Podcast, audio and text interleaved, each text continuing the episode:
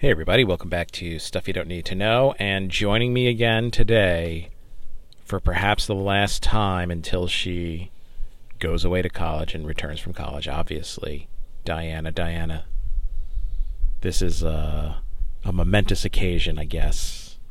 Hi. Yeah, hi. It's it's me. Okay, there you go. But you know, once she gets talking about whatever topic we're going to talk about, um, she talks just like I'm trying to do. Alrighty, so uh, you know I have been bugging Diana for a while now. Please watch Supergirl on the CW. Are you glad that I made you watch it? Oh yeah, I'm really glad. Well, you didn't make me watch it. I watched it of my own free will. I was bored one day and I said like, "Oh, watch Supergirl." Okay, but you know I had already finished like all three seasons, and uh, but you're glad you you're, you're glad you did it though. Yeah, I'm glad I did it. Yes. Okay. So let me ask you, why uh, did it take you so long to get around to watching uh, Supergirl on the CW? Um, because uh, a few years ago I tried watching Arrow, and I was like, okay, it's good, but it's not like good, good, you know. So I was like, eh, I don't really want to waste my time when I could be watching like Glow or Peaky Blinders or something like that. So then, but then eventually one day I was just bored and I was like, you know what? I'll try Supergirl, and I really liked it. Yeah, I kind of stumbled upon Supergirl. Um, I same thing. I kind of watched you watch Arrow and was sort of like, oh, it's gritty Batman with a bow and arrow, and uh, you know, I was kind of wrapped up with all the Marvel shows until I got to Iron Fist suffered through Iron Fist. Defenders were coming out, and I was like, I think I'm going to take a break. Let me try a CW show, and I picked Supergirl first, and um, I mean, it's it's become my favorite CW show. But uh, let's talk about it. Uh, now, I never really read Supergirl comics. You do. How does uh, our gal Melissa Benoist how how does her portrayal and the way she's written on the show? How do you think she compares to what you what you see in the comics? Um, she's definitely a lot older because in the comics, well, now Supergirl is still like in high school, kind of. She's like finishing up high school, so that's where she is. So she's definitely a lot older. But then I don't know, their personalities are still the same, where they're both like overly trusting. I would say the comic Supergirl's a little more naive but then I don't know, but they still they still really have that connection to Krypton, which I really enjoy. Like uh, because recently uh, Kandor was destroyed, and uh, comic Supergirl really felt that. And then, of course, when Melissa Benoist Supergirl went to Argo City, she really felt that connection to Krypton. So I like those. Those, yeah, that's yeah. Never mind. Okay, because I think this is probably a good time for me to say spoilers. Uh, we're going to be talking about all three seasons of Supergirl. So if you've missed some stuff, we're going to be throwing spoilers at you left and right. We're also going to speculate on season four because even though Diana's off at college, uh, I don't know why, because she should be studying, but they will have TV there, and she will be keeping up with it. Uh, right? You're going to keep up with Supergirl and Riverdale. Yes, of course. And if I don't catch it, because I don't know if my roommates would want to watch that. So if not, I'll just watch it on the CW app. Convert your roommates, get them on board. No, one of them, one of them already watches Riverdale. He just hasn't seen season two, which I'm like, come on, what's wrong with you? Season two is where everything goes crazy. Oh my God, season two's the best. Which, if you scroll down on the list here of uh, episodes, not once but twice you can hear Diana and I talk about Riverdale, especially season two. But this is a Supergirl podcast. Um, wow, where should we start? Uh, I think a good place to start is, you know, I mean, look, Supergirl's the main focus here, but there are a ton of characters on the show which I really, really love. I think I know the answer to this question, but a Supergirl aside, who is your favorite character whose name I think rhymes with Ben? Winn! It's Winn! Winn is amazing, and I just love Winn! Oh my god. Yeah, Diana loves Winn Schott, and uh, when I saw you watching season three and it was getting close to the end, I was like, "Oh boy, I know what's going to happen." And when I heard you go, "What? No!" because when the actor who played Winn, he didn't want to do it anymore. He wanted to go back to doing more stage stuff. So then, what they did is that they said like, "Oh, the Legion of Super uh, Brainiac Five can't return." To the future because Brainiac is gonna kill all Coluans, so you need to go in his place, Winn. And I'm like, no, Winn can't leave. And then, yep, he left. He left with Mon-El and Saturn Girl to go the 31st century. Yeah, because uh, you know the future needs Winn Schott. Uh, you know, but I, I beg to I beg to disagree. I think the present needs Winn Schott. Yeah, I mean I, I think Winn Winn is definitely one of my favorite. But you know, I mean that's the thing about this show is to me, I can't really think of a character on this show that I didn't like in some capacity. I mean, is there anybody? I mean, I should say there's nobody on the show that I totally despise. Like, is there anybody? Like, who would you say is sort of the link, the weakest character on the show? Season two, Mon-El. Dude, bro, Mike. Uh, why do you not like season two Mon-El, but prefer season three Mon-El? Well, I'll start with uh, season th- season three Mon-El. He he he went to the future. He became the leader of the Legion of Superheroes, so he's more responsible. He he he sort of becomes more like Superman, where he's where he knows to like when he gets too emotional to take a breath and look back on what's happening and make an informed decision. He's able to apologize for his own actions. He's able to take responsibility for his own actions. He's able to out act uh, logically. He's just he's a better person because season two Mon-El, he was just so impulsive and emotional and such like like you said like a dude bro. And also in season two he dated Kara and he was just a horrible boyfriend. He would like constantly never listen to her and never respect what she wanted and he would just go off and do his own thing. And then he'd always kind of be like whenever they'd have a fight he'd kind of be like but me me me and he would never kind of have to listen to what Kara had to say. But then when he came back from the future he was able to listen to others work well with others and just be a better person yeah, and you know, season two Mon-El, or as I like to call him, you know, by his alter ego Mike. Uh, I found him to be good comic relief because he was sort of like uh, the dude bro, like uh, like we have on Riverdale, Asian dude bro Reggie. Yeah, but Reggie isn't hurting anybody. Reggie isn't like going against another character's wishes, especially one he's supposed to be dating. Reggie is innocent. Reggie's just doing his own thing. And Reggie got punched out by uh, Veronica.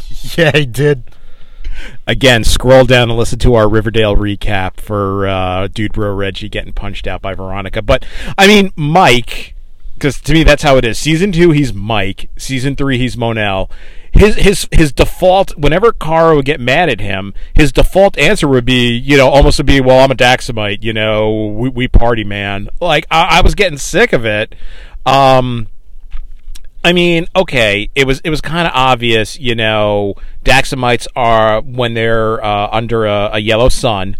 Uh, their powers are similar to Kryptonians, not as strong though, and uh, vulnerable to lead as opposed to Kryptonite. Uh, can't fly, this and that. Um, so I kind of got why they, but I felt well. Let, let me put it this way, uh, and don't talk about the rumored relationship because that's something I want to talk about separately. The relationships that Kara has on the show, her and James and her and Mon-El, which one to you felt more forced? Ooh, that's tough. Because James, you you you you shared the sentiment too. It was just something I couldn't like put my finger on when I was watching it. Is that you said it felt very much like Kara like James, but she wanted a boyfriend so badly she kind of like she kind of like exaggerated how she felt for him and that's how I felt because I because watching that I felt like yeah she doesn't really like him like him and they just try and I felt like the writers just want to give her a love interest so badly they gave her James but the, uh, what's more mm, I think I think Mon-El because at least James was nice to her because Mon-El when he tr- when she tried to give him a job, he didn't even try. When she tried, it's basically every time she tried to help him out to live a life on Earth, he would just kind of ignore her and do his own thing and never say thank you.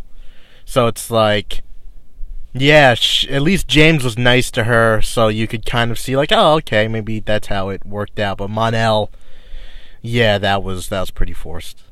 I mean, for me, I, I felt they were both forced. I felt, you know, kind of like you just explained that. I felt like she sort of had sort of like a schoolgirl crush on James, but they were clearly friends. But she really tried to force the issue, but they broke it off really quick.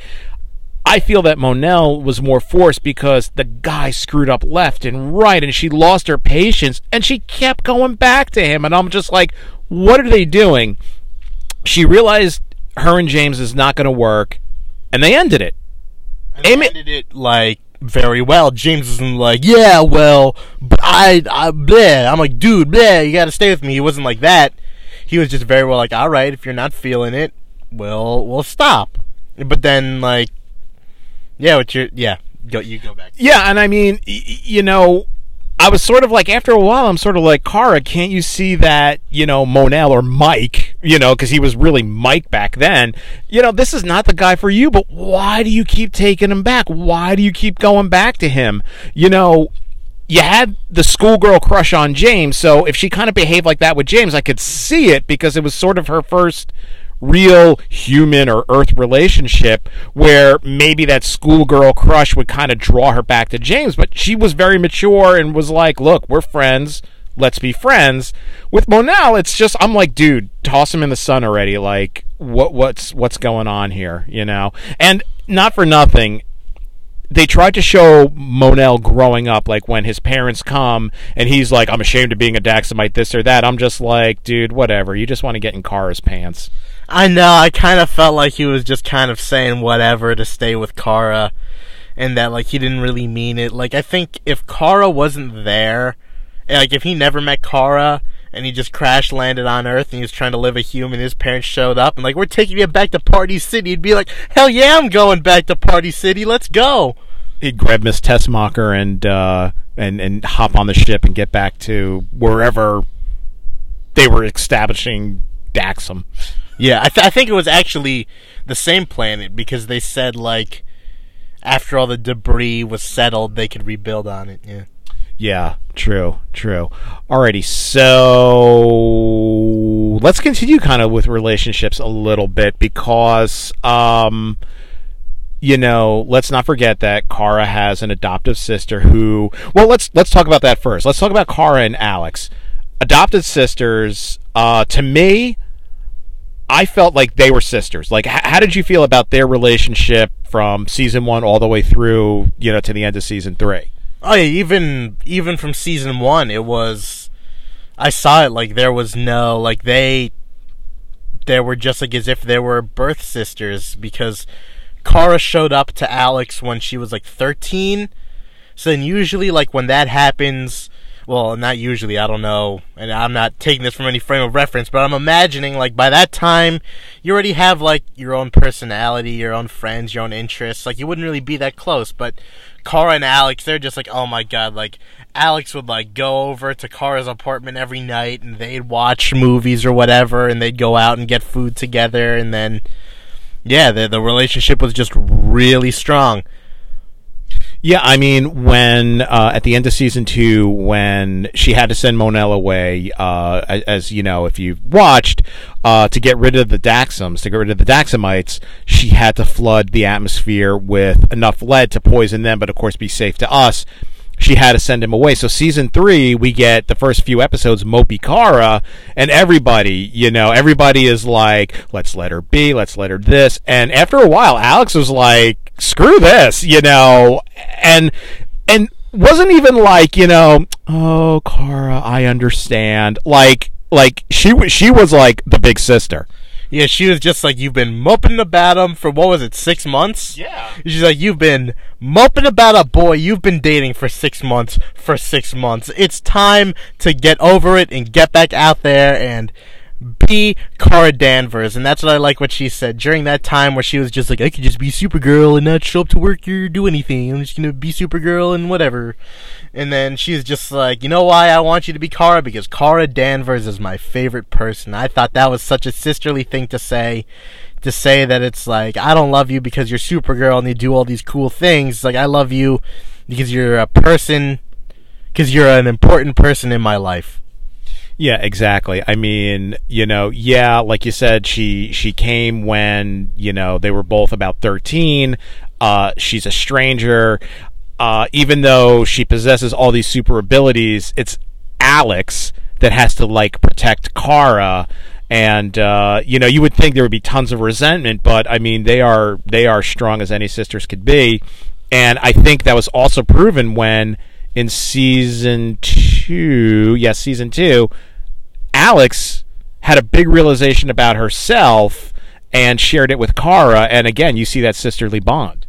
Yeah, because uh, Alex, she she meets Maggie Sawyer, and that's a little uh, uh, not not a red flag, but a little like, oh, oh, that's where they're going.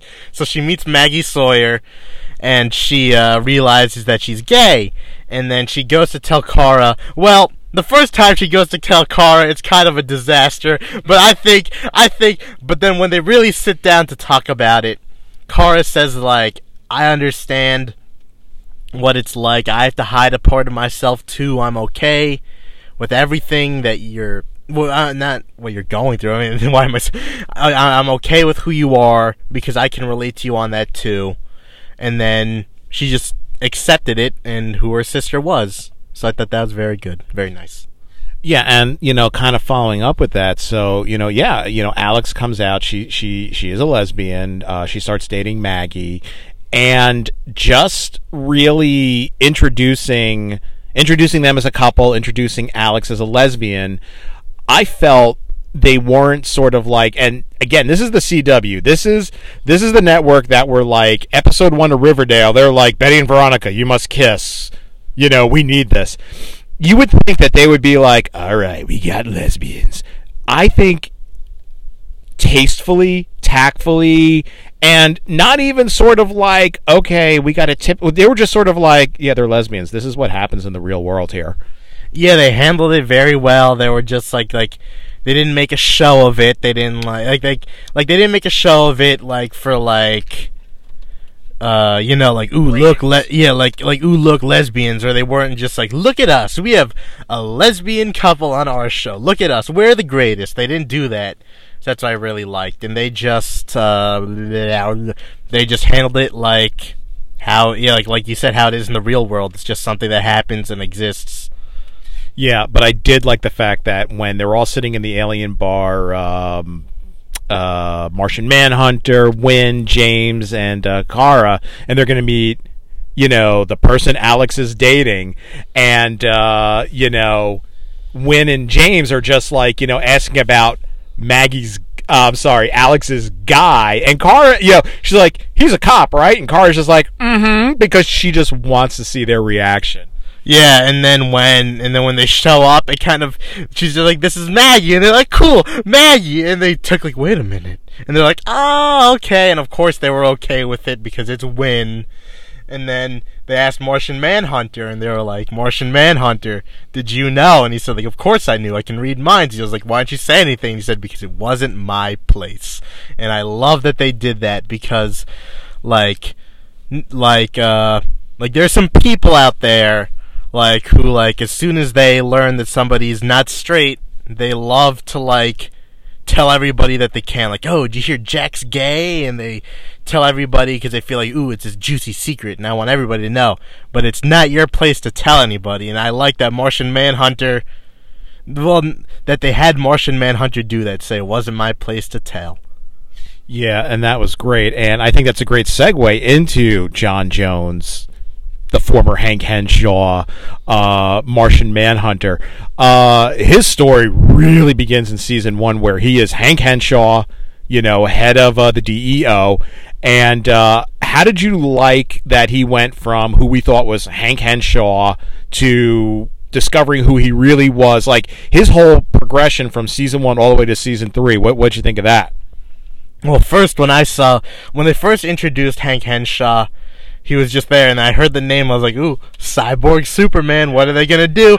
And then, and then, like later, there was one time when Kara was knocked unconscious, I think by Bizarro, and then he's watching over her, and his eyes glow red, and like, "Ooh, he's already, he's already uh, Cyborg Superman." But then I forgot when it was, but they just revealed that he was Martian Manhunter. I was like, oh my god, it's Martian Manhunter because I haven't seen Martian Manhunter since like the Justice League cartoon. So then I was like, oh my god, and then you talk because I have to sneeze. okay, I mean, yeah, you know, I I was blown away that you know John Jones, the Martian, bless you, the Martian Manhunter. Yeah, I mean, you see him in the comics, you see him on the Justice League, Justice League Unlimited. To actually see him, I was really, really psyched. Um, I really wish I knew the actor's name, and I'm kicking myself now. But whoever portrays him, I think does an incredible job. Um, he's he he he comes off as sort of like I don't want to say a hard ass, but he's like a very stoic guy. Yeah, that's what I was gonna say. It's that like he's he's very stoic and like for a uh, like he keeps all of his emotions under control. He's very logical, like, but then like he still, as you see later on, well not later on, but like as you see in the series, he cares about Alex because Alex's dad Jeremiah was actually sent to kill Martian Manhunter, but he refused to do it. So in doing so, he saved his life. And uh, something happened, and then I actually forgot. Did Hank Henshaw stab him, Jeremiah?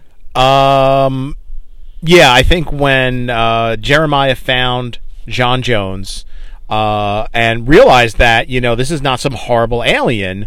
And I think even even in the beginning when they were going after this knew. alien, He knew it was. He he didn't think like, oh, it's an evil alien. He just knew he was probably like, oh, maybe it's like Supergirl. Like he already had Kara taken in, so he's thinking probably it's like Kara. yeah, and you know he actually he actually saved J'onn Jones. He actually saved. Well, I think it was J'onn saved him from like a snake, and then he saved J'onn from Hank Henshaw. Uh, and in Oh, this, but in, the, but in the fight, while he was like telling Hank Henshaw to back off, he got like stabbed or shot or something. So as he was dying, allegedly, yeah, allegedly, as he was dying, he told Hank, he told John Jones to take care of my daughters, and then that's what he did when Alex was kind of lost and being like a party girl. He offered her a job at the DEO, and she was able to turn her life around. And as you see later on, when Kara is feeling lost as a child, he would come as a DEO agent to check up on her and just have talks with her. And he would look like and he in the form he would take would be someone similar to her mother so she would feel comfortable. So it was good that he was doing those things. And also like everybody talks about like Martian Manhunter being like the heart of the Justice League and like I, I haven't seen the Justice League cartoon or Unlimited in a while but in the new run Scott Snyder's run he keeps pushing Martian Manhunter's the heart of the Justice League. He's the heart of the Justice League, but he never does anything to show that he is. But in this show, Martian Manhunter is such like a father figure to everybody, to Winn, to Alex, to Kara, to Mon-El, that you feel like, yeah, Martian Manhunter really is the heart of the Justice League, isn't he? So I th- feel like he's actually so whoever's writing this Martian Manhunter is doing a much better job than the guy who's supposed to be writing him as the literal heart of the Justice League in the Justice League comic. Yeah, I mean, you know, and, and you really touched upon it. You know, he's really is the father figure. I mean, he he gets Winn into the DEO. Yeah, because Winn was originally working at Catco as some like well, IT guy, but then he's like, "You're wasting your talent here, Winn. You gotta come work for the DEO," and that's where Winn really becomes like. I don't know, like yeah, like like like Super Winn, yeah, where, where he's like hacking all the computers and analyzing all the satellites and all that, yeah. He's he kind of reminds me a little bit of, and you really need to see the film to know what I'm going to talk about. He remind Winn reminds me a little bit of Ash from Fantastic Mr. Fox. Because especially when he does some stuff, and it's just like, oh, oh, this, oh yeah, I just you know hacked into the Pentagon for you, you know, no big deal. Um, you know, people, I think people on the ser Well, actually, I don't want to jump around too much. We'll get to Winn in a second. I just want to finish up on Martian Manhunter to me, the, you know, you see him being a father to everybody, even a father to James, when James wants to be the guardian and he encourages James to be the guardian.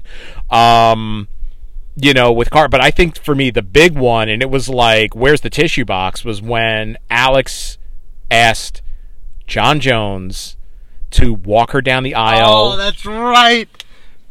Do you you keep going. Uh oh, uh oh, because she got the right. Diana got the chills with that one. I'm getting the chills. You know, she she pretty much knows her father is never coming back. She's getting married, and she's like, well, if my father can't walk me down the aisle, dad number two is going to do it, and. They break down and cry, and the thing is, you know, even even even John Jones is like, you got to stop crying because we're like the hard asses here at the DEO. People can't know we cry. Yeah, and those, yeah, just yeah, it's it's just uh, it's it's just a touching thing. But you know, again, characters, characters, characters in the show. Jumping back to Winn, I think early on, and I think maybe because it was on CBS that first season before it transferred to the CW for seasons two and beyond, Winn was sort of like the comic relief, but by uh, you know John Jones or Martian Manhunter not sort of being like, "Hey, buddy, would you like a job?" He's sort of like, you know, Mr. Schott, you're a smart person. Get over here and do stuff for me. Like giving him that push instead of being like, "Hey, buddy, let me hold your hand and and and, and turn you into like somebody great." He was sort of like kicked him in the butt and was like, "You have potential. Start using it." I think Winn Schott went from like goofy comic relief to like a really important character, so important that when they were like, "Yeah, we're taking him off the show," I was like, "What the bleep?" I know it was just. But he's like, what I love about Winn is that they introduce it in the on CBS is that he's the son of the Toy Man, and the Toy Man. It's like if you don't know, he's like this evil genius, and all of his death traps and bombs are based around toys. So that guy's already a genius. So then Winn, he also got that genius, and then I don't think they're gonna use it on CBS. I don't think they're gonna use it. But then on the CW, you see like, wow, he really is. He really is a Toy Man's son. You really feel like he's taking what his father did wrong and kind of applying that to be good. And especially because later on at the end of season three, Winn makes this device. It's like a shield, and it's supposed to be indestructible. You could survive against anything, bullets, whatever. And then, ugh, sorry. He makes it, and then he gives this to not his buddy, but like his frenemy Demos. And then it De- rip Demos. Okay, so then he gives it to Demos, and he gets attacked, and it fails. But then it shows, but then Brainiac 5 comes and he shows Winn that later on that his design is the foundation for all like personal shields, even the shields that the Legion uses. So not even well, not even just the shit. Like pretty much for all of 31st century technology. Oh yeah, I, I didn't catch that. I just thought it was the design for like the shields. But then yeah, so he Oh, that's because because the diagram was that he drew out for Demos was preserved and saved in a museum.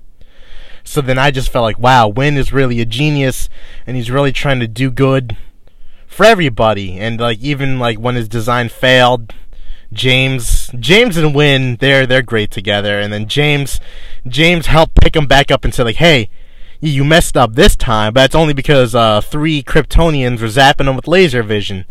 So you're gonna go back up. You're gonna fix this design so another Demos doesn't happen again. And I just felt like Winn, yeah, Winn, Winn can do it.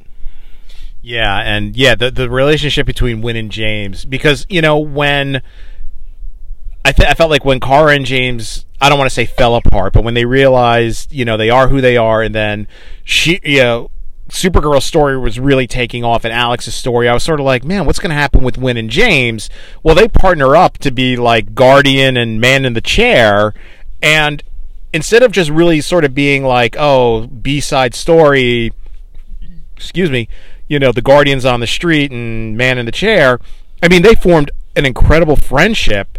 Um, you know, it's it was beautiful actually their friendship. Yeah, because it was like James needed help being the guardian. Winn said like, "Hey," because like James said like, "I'm stuck being James. I'm not helping anybody as this photographer." And then Winn was just like, "Hey, I was able to find my calling to feel like I was helping people." And he said, like, "Of course, for my friend, I'll do that for you too." So he makes him the guardian suit, and then uh, I'm I'm just really blanking today. But then like you you keep. Um, I mean, you know, they really, you you know, you really saw the the fact that um, I think the first time James went out as the Guardian, maybe not the first time, but the first time he failed.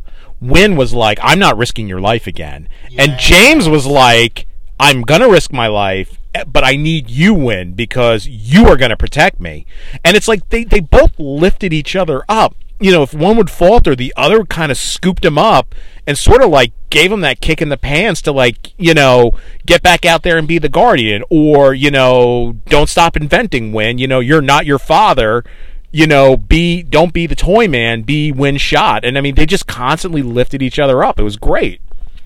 Yeah, it was cuz like also it's just like I don't know, I just I just love seeing I just love seeing bros, you know, like bros in like a TV show, and I just think that's like the perfect.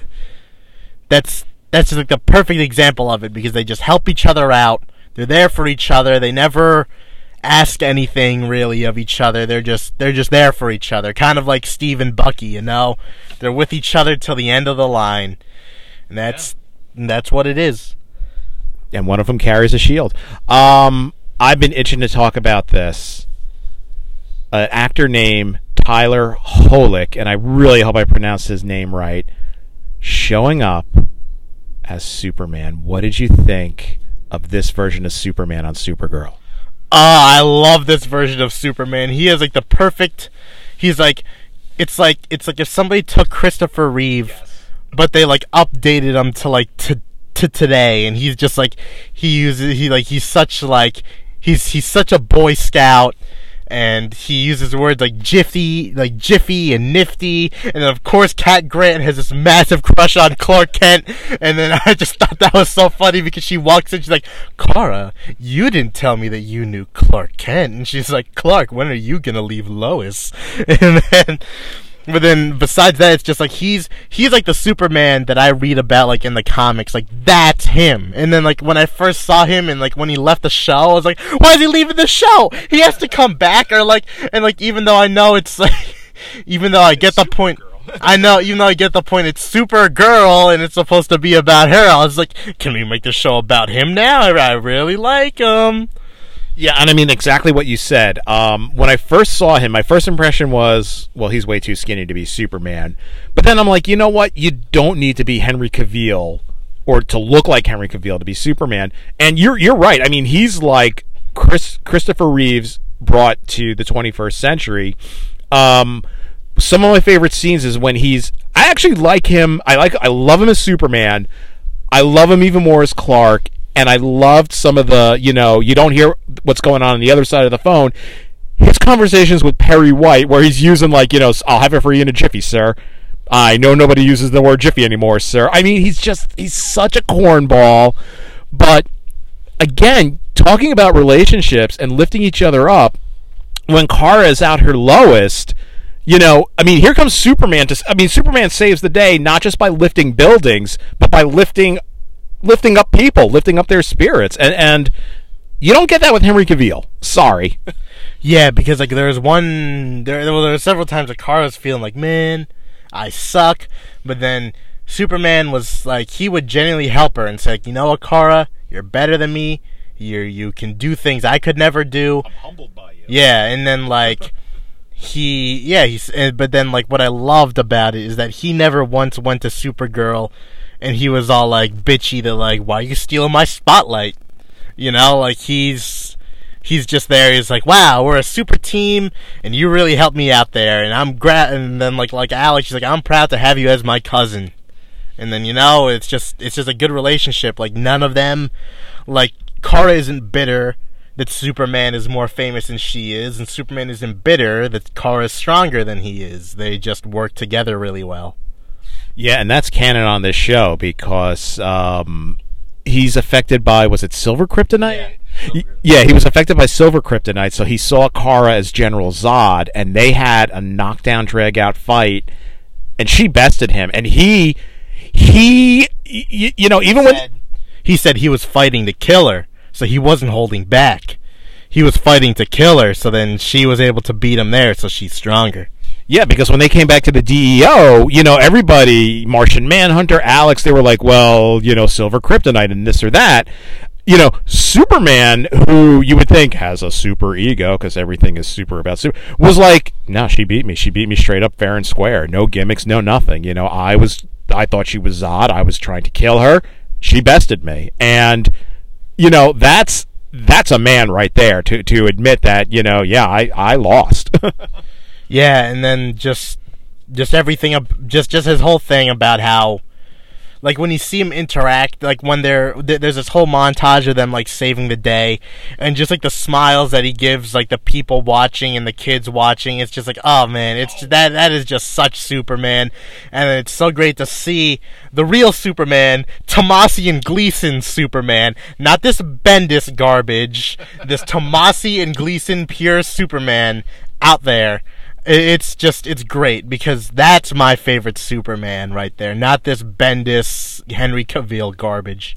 Yeah, and just again, I think I don't know if it was when the Daxam. I think it was when during the Daxamite invasion when there was there was a drone that was going to gun down a family, and he steps in front of it just like Superman, spreads his arms, spreads his cape, shields them, and the kid's like, "Wow!" And you know, buildings are blowing up, this and that, and he just gives them a smile and a wink, and I'm like, that's Superman right there. You know, not not the I'm gritty and dark. You know, he's sort of like, you know, hey, good luck to you, kid. I'll be right back. you know, I I mean, just perfect.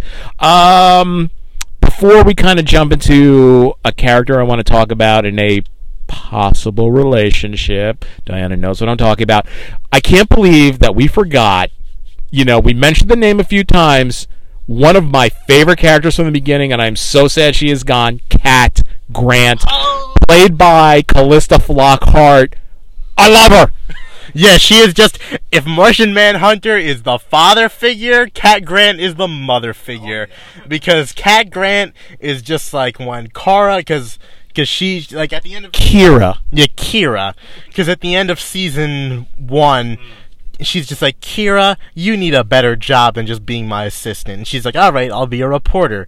And when she goes to be a reporter, her boss, Snapper Carr, is like, I didn't hire you. You can't work for me, blah, blah, blah. And then, and she's just like, and then Kara goes like, Miss Grant, can't you do anything for me? She's like, do anything for you? That's your boss. You gotta work it out with him oh, it was perfect. She was like, "Oh, would you like me to go in there and, and, yell at your boss for you?" I don't think so. That's not how it works. I mean, she she is great.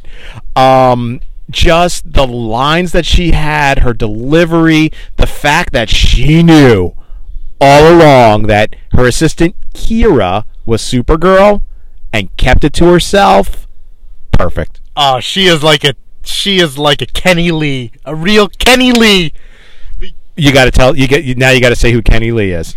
Kenny Kenny Li is my favorite character from Supergirl, and he was only in one episode. So they so so so they they, they have this big flashback to back when they were in high school, and Kenny Li was Kara's only friend, and he had this big crush on her. And then there's one point he tried to kiss her, and then Kara was just like, "Ah, what do I do?" So she refused him, and I was like, "Kenny Li."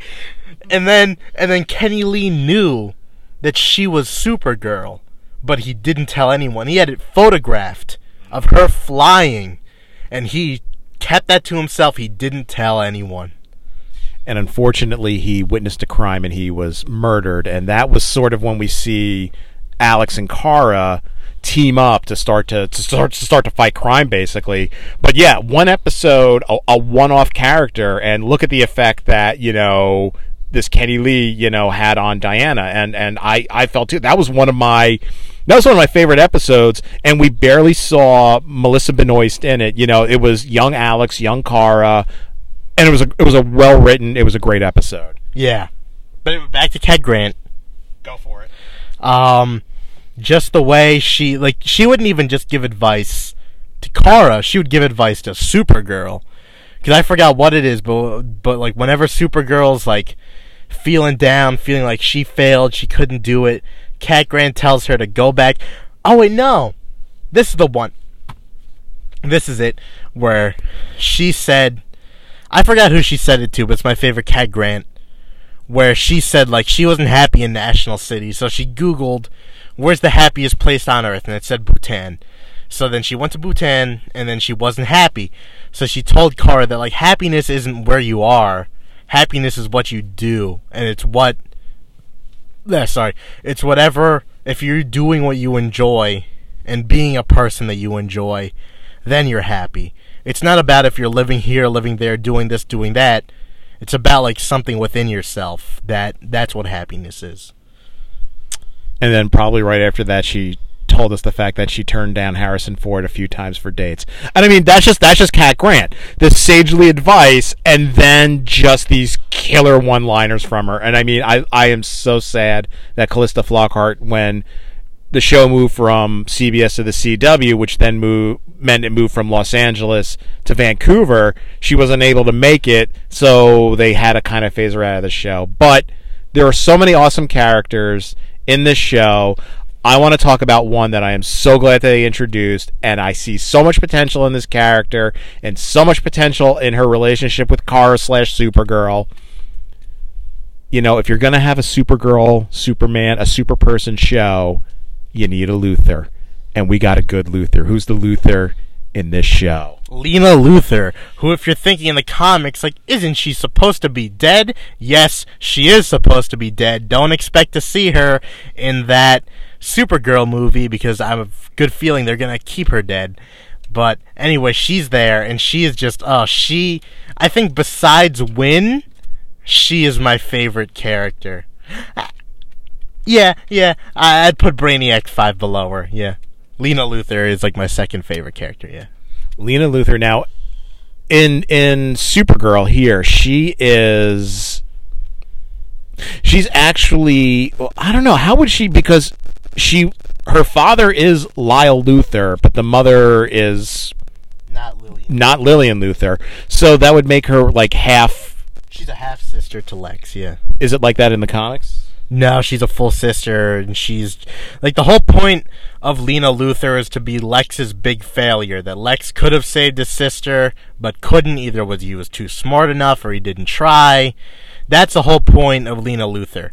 But this one, they they were kind of able to start from scratch because since Lena Luthor's whole character in the comics is that she's dead, they were able to give her this new like interesting backstory and like these character traits and yeah like give her an actual character yeah. Yeah, and she actually does ha- have a character, and she is quite a character because the second we see her on screen, and she is paid a visit by ace reporter Clark Kent and his plucky sidekick Kara Danvers. Now, when these two show up in Cat Grant's office, Cat Grant loses it for, for Clark Kent, and I mean this this poised and in control woman is like giddy around Clark Kent. Let's cut to L Corp which I don't think. Well, I'll tell you what I think the L stands for in a minute. We cut to L Corp. Clark and Kara come in the office, and you know, Lena could not care less. she is eating Carl with her eyes oh my god it's just she walks in she's just like oh hello miss danvers mm. Oh, Miss Danvers, why aren't you a reporter? yeah i know she's just like mr danvers i didn't see your name on the byline hmm. Now, conversely, this is a Luthor. Lex Luthor, and it's established on this show that Lex and Superman were great friends until Lex went crazy and Superman had to take him down. So the running line is never trust a Luthor. But trusting Kara Danvers is defending Lena Luthor to the end of the earth. So this little relationship goes both ways. Yeah, and like, cause like what happens is, is that uh, they they ki- they not they don't kidnap, they apprehend Lillian Luthor because she's trying to like poison all the aliens on Earth, but then she escapes, and then people think. Well, there, there's actual like evidence that because they fabricate this video that Lena Luthor broke her out, so the whole world thinks she's guilty. But Kara's like, no, my friend Lena would never do that. So she actively she loses her job to try and prove that Lena is innocent. Okay, so a person she's known for five minutes, she loses her job. She quits her job over it. Conversely, Morgan Edge, who is a very forgettable villain in the third season. I'm only going to mention him here. Is threatening to buy Catco. Kara goes into the offices of L Corp again. Just Kara Danvers just walks into Lena's office and was just like, "I need help, Lena." What does Lena do after knowing Kara for five minutes? No, she's known Kara for longer than that. They already have their relationship. They already have a very strong and trusting relationship. But Kara, what Lena does is above and beyond what normal people would do.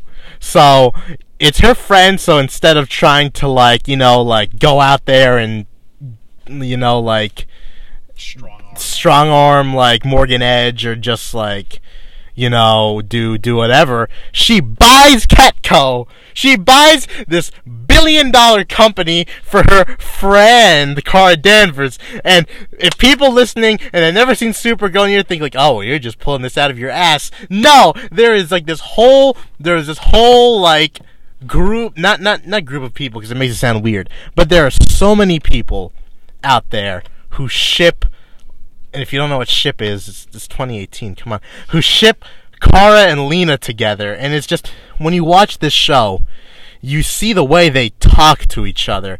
You see the way they like. There, like there's one where Lena just break down and she cries in front of Kara and she begs Kara not to go anywhere, and Kara's hugging her and she says, "I'm not going anywhere, Lena," and it's just like they're they're, they're more than friends. How could you not see this? And then it's just th- th- th- there's a wonderful video. I'll plug it here. It's by Are They Gay? And it's Are La- Laura are, is Lena Luthor gay? And it's by Are They Gay? And you should watch it because it's the perfect argument. Not argument, perfect. Not, not, not argument because evidence. Yeah, it's the perfect evidence that they are in that they're madly in love with each other. I mean, absolutely. You know, Lena Lena has gone out of her way to say that she does not show her emotions, but she does. She she bears her soul to Kara, and vice versa. You know, start of season three, Kara loses Mon-El. You know, and and the thing is, is Lena knew that Mon-El and Alien was involved with her friend Kara, and you know she she lifts up Kara and boosts her up. Um, you know, not only that, there's there's and I and I forget you know what the scene was or you know what had happened prior, but Lena and Kara are sitting there on the sofa across from each other, looking at each other. And I'm going to start the line because I know you know the end of it. Lena turns to Kara and says, "She goes, well, today I was saved by Supergirl, but Kara Danvers, you're my hero. exactly." Um, and again, you know, are they gay? Uh, that's the that's the name That's of channel. That's a channel name. Is Are They Gay? Yeah, that's the channel name. Are they gay? Uh, you, it's I think because it's one of their latest videos, you will absolutely see it. Uh, I really didn't need any convincing. Uh, I really suspected. I from the beginning I thought, oh, Lena is a lesbian and she's just very attracted to Kara. But then when Kara is defending her to the end of the earth and holding her in her arms while Lena's bearing her soul to her, saying that she's afraid of the horrible Luthor she might become and that she needs Kara to keep her grounded. Kara's there holding her and saying, No, I'm staying right here for you, Lena. I'm just like, dang, that that is like that is a deep love. That is that is because Kara and Mon-El they they probably said I love you to each other, but that's that's like eh, that's that's like whatever. That's it, it's not love. But this this is a deep needing. They need each other and they love each other, and this love goes both ways. And they're both and they're both good to each other, unlike Mon-El and Kara. Absolutely. And uh gosh, I just I was gonna say, yeah, you know, like you said, uh Kara and Mon-El probably said I love you to each other and and, and they do, because I know that's like one of those poignant scenes the first time the one says it to the other and the music lifts up. Lena and Kara have said I love you to each other without actually saying the words, you know, Kara I love you, Lena I love you. It's it's it's in how they support each other and and care for each other. And you know this is not they're not besties. It's deeper than that. Um so much so that you know when Lena starts to have sort of ill feelings towards Supergirl it really hurts Kara because you know she's just like it's like oh my god she hates this part of me. Yeah, and it's just like now she's afraid more than because she was thinking about telling Lena. She was thinking about telling Lena that she is Supergirl. But then all of a sudden, they start to have this fight over kryptonite. And now Lena says, like, you know what? If Supergirl isn't going to be trusting towards me, I don't need her. So then now, Kara's terrified to to to to tell Lena who she really is, and then now that that oh, I'm just so worried about what's gonna happen to their relationship if if Lena finds out before they patch things up as Supergirl and Kara, or if she's even gonna care. I don't know. Yeah, because you know what? Look, if it was, if it wasn't a romantic love or or very deep love there, Kara could probably say, you know, she could probably say, like, or be more worried about, oh no, if she finds out I'm Supergirl, maybe she will expose me or this or that. She's looking at it like, oh no, if she knows I'm Supergirl, she's not going to love me, Kara, anymore. I mean, that's the way I read it.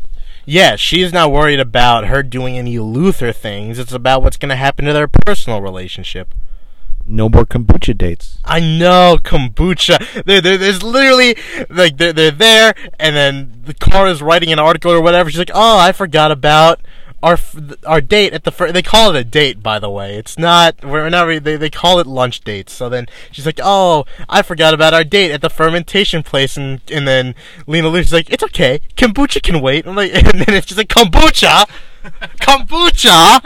It's like that's like the most because I saw it on a post too where they were just like where they're like kombucha date lesbians and I'm just like yeah it's kombucha. I'm not even going to bring up the fact that in season three they cram together poor use of words, but they jam together Lena and James. Uh, season two, James does despises Lena because he despised Lex because Lex tried to kill his best friend Superman. Season three rolls around, he's like, "Gee Willikers, that Lena Luthor's hot. I guess I'll hook up with her." I mean, I and you, again, are they gay? Go to that channel, watch the video because they really say that, and and I agree that the writers are trying to be like, "Oh my god." People might think that Lena and Kara, quick, give her a boyfriend, you know, and it's just if if you thought James and Kara was forced, or Mon-El and Kara was forced. Lena and James, it's just like Professor Stein couldn't come up with an equation to force these two together. It's like it kind of hurts to watch yeah, because yeah. because like it's just two people with no chemistry and they're just smushing faces together and it's like I don't, I don't want to watch this. It's, yeah, it's weird and I don't care, you know, James is James is black and Lena's white. You know, I didn't care when it was James and that, that has nothing to do with it. It's just it's it's literally like if if James was flamboyantly gay and Lena was like a butch lesbian and they were like, "Well, let's just make them a couple." It's that awkward and painful to watch because it's like, "No, this doesn't work. What are you doing?" Yeah, it's like what's like another thing that like I don't even know. It's it's like I I can't even think. It's like for me in my head when I thought about when when New Fifty Two did Superman and Wonder Woman, I'm like, ew, no, that's that's not how it's supposed to work. Because like, and even then, like, Jay, and then like, the actor who plays James has said some really stupid stuff surrounding this because I don't even know, but I'm guessing he said it in relation to Supercorp, which is their ship name. Is that he says is that because like I always see these like GIF sets that are like they put in like fake dialogue, and they, and then Kara's always like, she's just like, why are you dating Lena? Lena's a lesbian. She's and then James always they always have James say, oh no, I'm just a lesbian trapped in a football player's body. So then he's even so the real Jimmy Olsen is saying stupid stuff like that, and it makes it even worse. Yeah, it real it really really does. And you know, please, you know, CW writers, please explore the Lena Kara Supergirl love triangle, the Lena Kara relationship, because it, it really is a beautiful relationship, and even adding in the complication of Lena not trusting Supergirl and and how that affects Kara. I mean, it's it's a great story. You know, I, I don't know have have Vixen leave. Uh, you know, I was about to say Defender of the Realm. Oh my god, I'm totally blanking. Legends of Tomorrow. Have have Vixen leave it and hook up with James because I'd buy that faster than I. I just somebody from a different dimension comes over, is like, "Hey, James," and just takes them away, and like, "Oh, okay." yeah, I don't know. Have them hook up with Wally West from Earth One or something like that. Oh my God, crossovers! We haven't even talked about crossover. Well, I you haven't seen any of the crossovers. So you have you haven't seen any of the crossovers, but you did see the episode where Bar- Barry Allen did make an appearance. But you know what? Yeah, you hardly saw any crossovers. We're not going to talk about that. Uh, are you pumped for season four? Yes, I am. Because it potentially could sort of be the Supergirl version of an excellent graphic novel. It could be the Supergirl version of Superman Red Sun because at the end of season three, they have this like Kryptonian artifact, and what it does, the Harun car, it makes like doubles of people. So somebody's a good guy, it makes an evil double. Evil guy makes good double. So then at the end, you see in Siberia there is a Supergirl, like it's Melissa Benoist, and she, she's walking around there, and you're like, oh man, Superman Red Sun, and just and then like that's a good way because I know some people are like Brainiac Five replacing Winn, not in my Christian household. So then like that could be a good way to kind of have Brainiac prove himself because if there's this evil Russian Supergirl flying around and then the real Supergirl is like, man, nobody trusts me anymore because there's this evil Supergirl out there. So then Brainiac 5 can be like, hey, I know what it's like not to be trusted as who I am because all anybody can think about when they think of me is Brainiac, the collector of worlds. So then they can kind of relate on that note, and I think that's a, sorry, that's a way to bring Brainiac 5 into like trying like to to make him fill Winn's shoes a little bit. and those are some pretty big shoes to fill. But I think Brainiac Five will do a good job of it. Um, any final thoughts before we wrap it up? Any any last things you want to say to people out there about Supergirl? Supercorp is endgame. Like Korrasami, it's gonna be endgame. Korrasami is canon, and if you don't know what Korrasami is, just please Google it. I don't want to explain it. Yeah, it's 2018. You don't know what Korrasami is? I'm 40 something something years old. I know what Korrasami is because I watched it and I bought into it. Um, and I'm watching Supergirl and I'm buying into Supercorp. Um, I actually love the fact that I just want to shout it out real quick. I know you talked about it on your podcast, and again, your podcast is Elseworld's finest. you talked about it with uh, your partner there, Kate. Uh, well, I know you have revolving partners, but you and Kate talked about going to FlameCon uh, a week ago. Um, when you guys were hustling around on the tables there, and I went to this one artist table and I was looking at her stuff, and I saw th- and I saw this picture, I was like, okay, I have to stall now, and and I pretty much said to this artist, I was just like. I'm just waiting for my daughter to get here because she's gonna die when she sees this picture. So I'm just gonna ask you questions and stuff. And I'm like, Diana, hurry up, come here. Uh, you know, you saw that piece of art. Yeah, it is. It's like it's it's Supergirl carrying. It's it's like I'm sure it's I'm sure it's a Superman Lois Lane picture somewhere, but it's like Supergirl flying and she's carrying Lena Luthor with her, and then it just says a super and a Luthor together, and I'm just and then it's oh it's perfect. and it's like starring Melissa Benoist and Katie McGrath, and I'm just like oh, oof, Kendall absolutely, absolutely. Um, yeah. So I guess this is a good place to sort of start wrapping things up. So again, once again, Diana, your podcast is because I know you'll continue it in college. is Elseworld's Finest, and we're everywhere you can find this podcast. And our latest episode is on FlameCon and a whole bunch of news that everybody's already talked about already, but we're slow, so we just talked about it. Well, you're like a 24 hour news channel. You just keep recycling it. Just kidding. So, yeah, Elseworld's Finest. Definitely check it out. And please keep checking out stuff you don't need to know. Just because Diana is going off to college, uh, I'm going to be continuing to do some solo shows. So, please keep it tuned here. Uh, I'm going to talk about movies that are kind of obscure. I'm going to talk about my beloved New York Knicks. Uh, I'm probably going to talk about, well, nope, I'm saving CW talk for when Diana comes back from college so we could talk about it because we are Riverdale trash. Yeah, oh, I can't wait for that to watch it. Oh, to like huddle my roommates around our small TV and just be like, this, this, what you're about to witness is art, and just see their reactions. Just, oh, can't wait for that. I can't, I can't wait to hear about that. So, again, keep it tuned here to stuff you don't need to know. This is Jay, And Diana. and we'll talk to you later.